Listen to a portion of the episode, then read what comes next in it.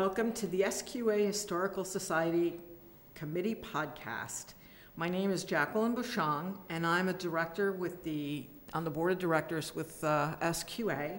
And I'm sitting here today with Ralph Anderson to learn about his experience with the roots of QA and SQA.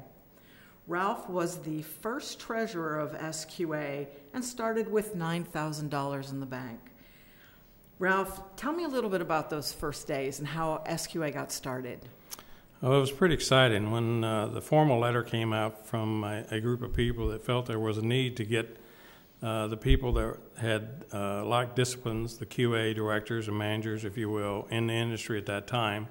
Uh, since the FDA GLPs had been finalized and uh, became law June 20th of 1979, and a year after that, the group got together and sent letters out, and most of us in industry responded to attend the first meeting in Hunt Valley, Maryland, in, uh, in late 1980.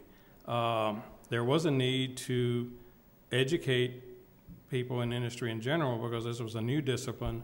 Uh, there wasn't any resources at the time, even with the regu- even with the regulators, FDA or EPA. So everyone was learning. It was a learning game for everyone. So we created the QA roundtable to share ideas and to get new ideas on how to comply with the good laboratory practices. What was what is really required for test management responsibilities, and to, to to communicate that to management within companies, because management was really a hard sell for many companies. This was new; it was an added added expense, and uh, people were not used to people monitoring, auditing uh, functions, processes, and data and reports. So it was a good mechanism to to share that and to build the programs that we have that have matured over the many years that we have today. It started with that, with a small group of people sharing ideas and making suggestions. And what who were the people in these groups as far as did you have regulators? Did you have? Uh, well, in the early days, the regulators were not invited to our roundtable meetings because we felt we wanted to assure ourselves, if you will, that we have our own had our own compliance programs, consistent programs together before we would share that with the regulators. And also in the early days, there was no exhibits and no posters. It was a very uh, focused roundtable with the, obviously the components of the GLPs. So it was very. Uh, um, there was no interruptions. There was no conflicts. It was just purely people sharing ideas and uh, developing programs. People were pretty much in it at the same time. New people came along several years later, and then all of us that had been in then became mentors to those that came into the field, and that still is something that's ongoing today, which is a very powerful, powerful force. What was the what was the first group of people like? I mean, were they in a, in the pharmaceutical industry? Or? Well, they were. There was a lot of big pharma. Uh, there was CROs. CROs in those days were not as big and powerful as they are today. A lot of the expertise then resided with big pharma. Now that's shifted today because the expertise has moved to the CROs because big pharma has outsourced much of their activities. Uh, the people that came into QA from different backgrounds, I was in toxicology, I was a study director at the time.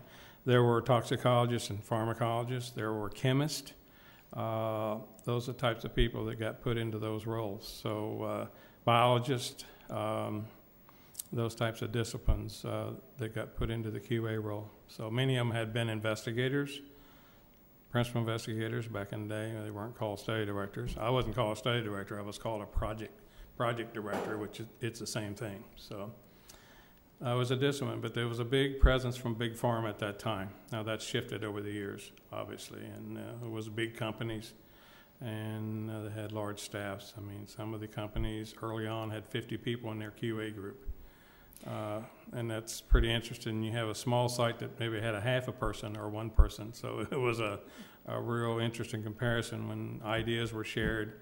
Uh, from the large groups to the to the smaller groups. So uh, I think the smaller groups sometimes felt intimidated by the larger groups, and it's like, wow, they're uh, they're more in compliance than we are in the smaller shops. Not not necessarily true because of political and structural, organizational structures and that kind of thing. So small organizations, you can make things happen quick. You can make changes quickly.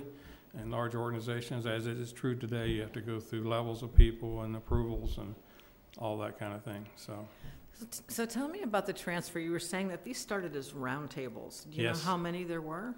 there was five roundtables, 1980 through 1984. And then how did this transition into the SQA we know now?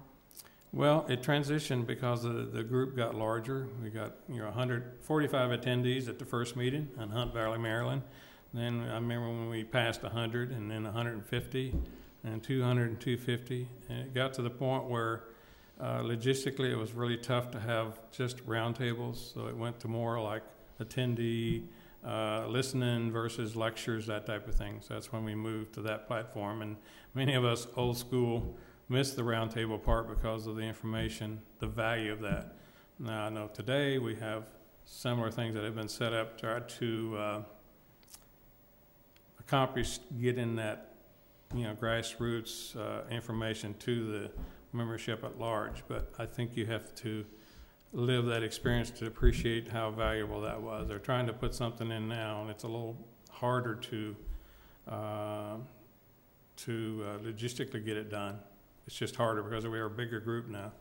Uh, what we have two, three thousand members now, roughly Mm-hmm. two to three thousand, and uh, forty-five. It was very easy to, and then when we got to a hundred, but it used to be unma- unmanageable. And logistically, the meeting spaces had changed. We we met at very small, neat, intimate locations, and now you have to have certain locations to accommodate all the number of people. So you lose some of that individuality and those small knit groups, and still networking is the key to everything. And uh, it's something I work networking is, is where it's at. If you're an employee for a company or if you're a consultant, networking is, is critical. Okay, so there were five roundtables. Yes. And now we're on our 33rd annual meeting. How many, how many meetings did you uh, actually make it to, Ralph? Well, I've made it to all five roundtables, and I've been to all the 33 SQA meetings, 38 is in total. What keeps you coming back? What keeps you in the society? Well, I'm just, I'm still very passionate about and remain passionate about the business, and, and I enjoy sharing my experiences with the, uh, with the membership at large. I think is, uh, theory is great, but application in the real world is very important to people. There's a lot of people that's got the theory down, but they don't have the application or the reality down. I mean, it's a real world that you have to apply the law evenly, you know, when you monitor different things. So that's just very important. And to share, you know, I've been through 85 FDA inspections hmm. in my many years, and they're all very different. They have a personality of their own, and to be able to share those experiences, I think, is valuable. And it's just the things you come across. You think you've heard and seen everything, but there's always something new that surfaces. And you can share that with people without breaking confidentialities or anything. You can still share things and I think the real world, I mean, I do training things periodically, and people always appreciate the real life experience as opposed to, well, the law says. You can read that on your own anytime, but you got to apply the law. So I think that's the benefit. I'm just very excited. Like I'm speaking here, I'm very excited now. I'm very passionate about this whole discipline and, and, and making a difference in people's careers and, uh, and uh, even uh, what we do, it benefits many patients that have certain diseases. It gives them a better quality life and it extends their life in some cases. And it's kind of nice to be a part of that. And I'm sure we all appreciate everything that you've put into this organization. If someone came up to you today and just met you and was a brand new SQA member, what would you advise them? Well, I, I've done that several times already, probably to five or six new members this year. And I, I see their ribbon and says new member. I said, oh, welcome to the meeting. And uh, is there anything I can do for you or how's it going for you and that type of thing? And they said, and then I give them some pointers on, you know, you need to network with as many people as you can because you have situations at your workplace. Everyone here is probably experiencing the same thing. You're not unique, so it's always good. I said they have, they, they can advise you, and is there anything I can help you with? And just network with as many people as you possibly can because you can get a benefit. And then you can take that away from the meeting. You still interact with those people even though you're not physically present with them. So I encourage that networking because that's the key. That is the key. Because when before I came, I went got the attendee list and I went through and checked off everybody I knew. Unfortunately, there's more people I don't know now than than I know. I think I kn- I know a hundred out of the 900 that's here. Ralph, so I that's bet- changed. I bet a lot more people know who you are. Uh, they do. They and, uh, absolutely do. And I just want to thank you very much for spending some time and talking to us about the history. And uh, I hope to see you next year. Well, thank you, Jackie, very much.